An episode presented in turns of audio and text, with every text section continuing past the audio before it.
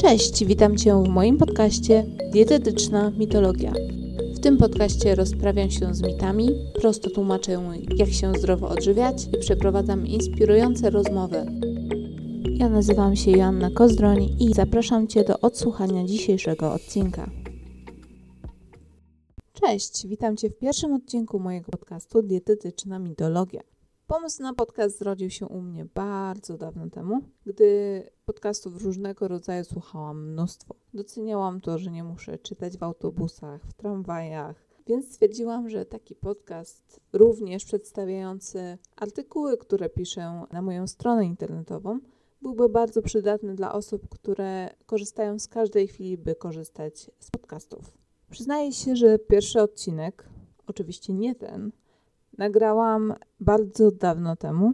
Zapisałam na dysku i tak w dalszym ciągu czeka sobie na swój czas. Mam nadzieję, że już on niedługo nadejdzie i będę się mogła z Wami tym odcinkiem podzielić. Dziś chcę Ci przybliżyć, co znajdziesz w tym podcaście oraz powiem Ci, dlaczego w ogóle wypowiadam się na ten temat. Bardzo mi miło, że postanowiłaś lub postanowiłeś posłuchać również tego wprowadzenia w pierwszym odcinku. Od razu wspominam, że doświadczenia w nagrywaniu podcastu nie mam praktycznie żadnego, więc będę niezwykle wdzięczna za każde dobre słowo, ale też konstruktywne rady. Skąd pomysł na dietetyczną mitologię? Być może kojarzysz taką historię czy takie porównanie, że gdy zepsuje ci się samochód idziesz do jakiegoś znajomego, który się na tym zna, jest mechanikiem, lub do, bezpośrednio już do zakładu mechanicznego, żeby się tym samochodem zajęli.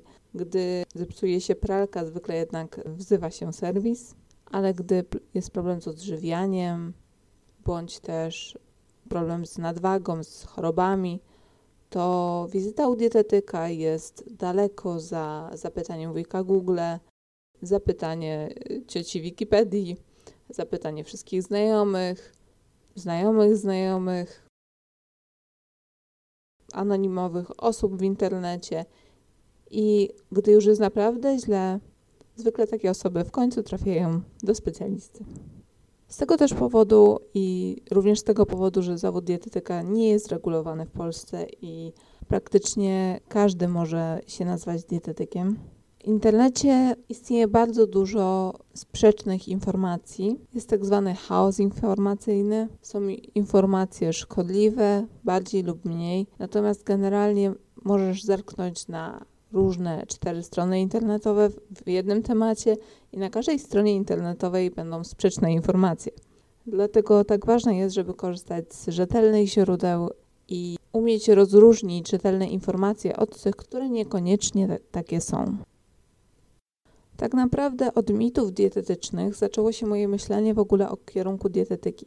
Jako nastolatka wielokrotnie spotkałam się z różnymi zaleceniami, czy to dla mnie, czy dla e, moich najbliższych, które nie zawsze były racjonalne. Czasami to były wręcz irracjonalne rady, sprzeczne z jakąkolwiek podstawową wiedzą, którą czerpało się na przykład z książek. I z perspektywy stwierdzam, że naprawdę one były mocno niepoprawne ale gdy przyszło mi wyeliminować pewne składniki z mojej diety ze względu na alergię, okazało się, że w tym temacie również można spotkać na każdej stronie całkowicie odrębne informacje, a gdy poszłam do lekarza, to zamiast skierować mnie do dietetyka, pani powiedziała mi, żebym sobie robiła co uważam. Dlatego postanowiłam z tym chaosem informacyjnym w jakiś sposób walczyć, pomagać innym, podejmować odpowiednie wybory i żeby jedzenie przede wszystkim służyło im i ich samopoczuciu,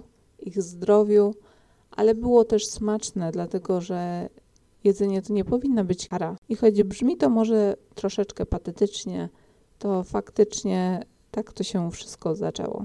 Dietetyczna mitologia to podcast przede wszystkim o jedzeniu, odżywianiu, zdrowym stylu życia, treningu, w którym zmierzę się z faktami i mitami, przekonaniami, które nie zawsze są prawdziwe, ale mam nadzieję, że przeprowadzę również wiele inspirujących wywiadów, które pokażą temat z różnych perspektyw, dadzą różne pomysły słuchaczom i pomogą w organizacji codzienności, ponieważ bardzo często małe zmiany powodują ogromne, dobre efekty, ale trzeba do tego dojść. I mam nadzieję, że słuchanie tego podcastu w tym Ci pomoże. I teraz będzie chwila na autoprezentację, która pozwoli się nam lepiej poznać i wytłumaczy troszeczkę, dlaczego w ogóle będę o tym mówić i jakim prawem. Nazywam się Asia Kozdroń.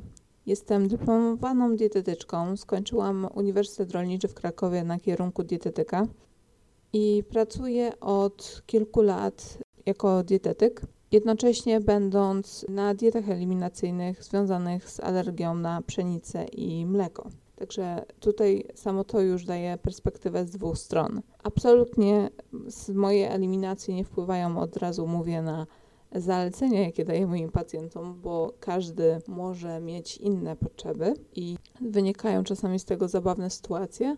Natomiast zawsze podchodzę indywidualnie do każdej osoby, ponieważ każdy z nas jest inny, wyjątkowy.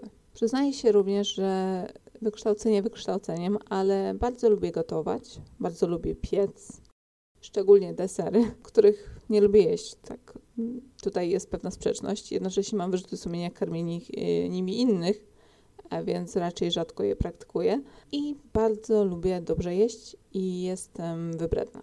Dlatego zawsze, gdy przygotowuję jadłospisy, zalecenia staram się przede wszystkim dostosować do smaku innej osoby, dlatego że jedzenie powinno być smaczne.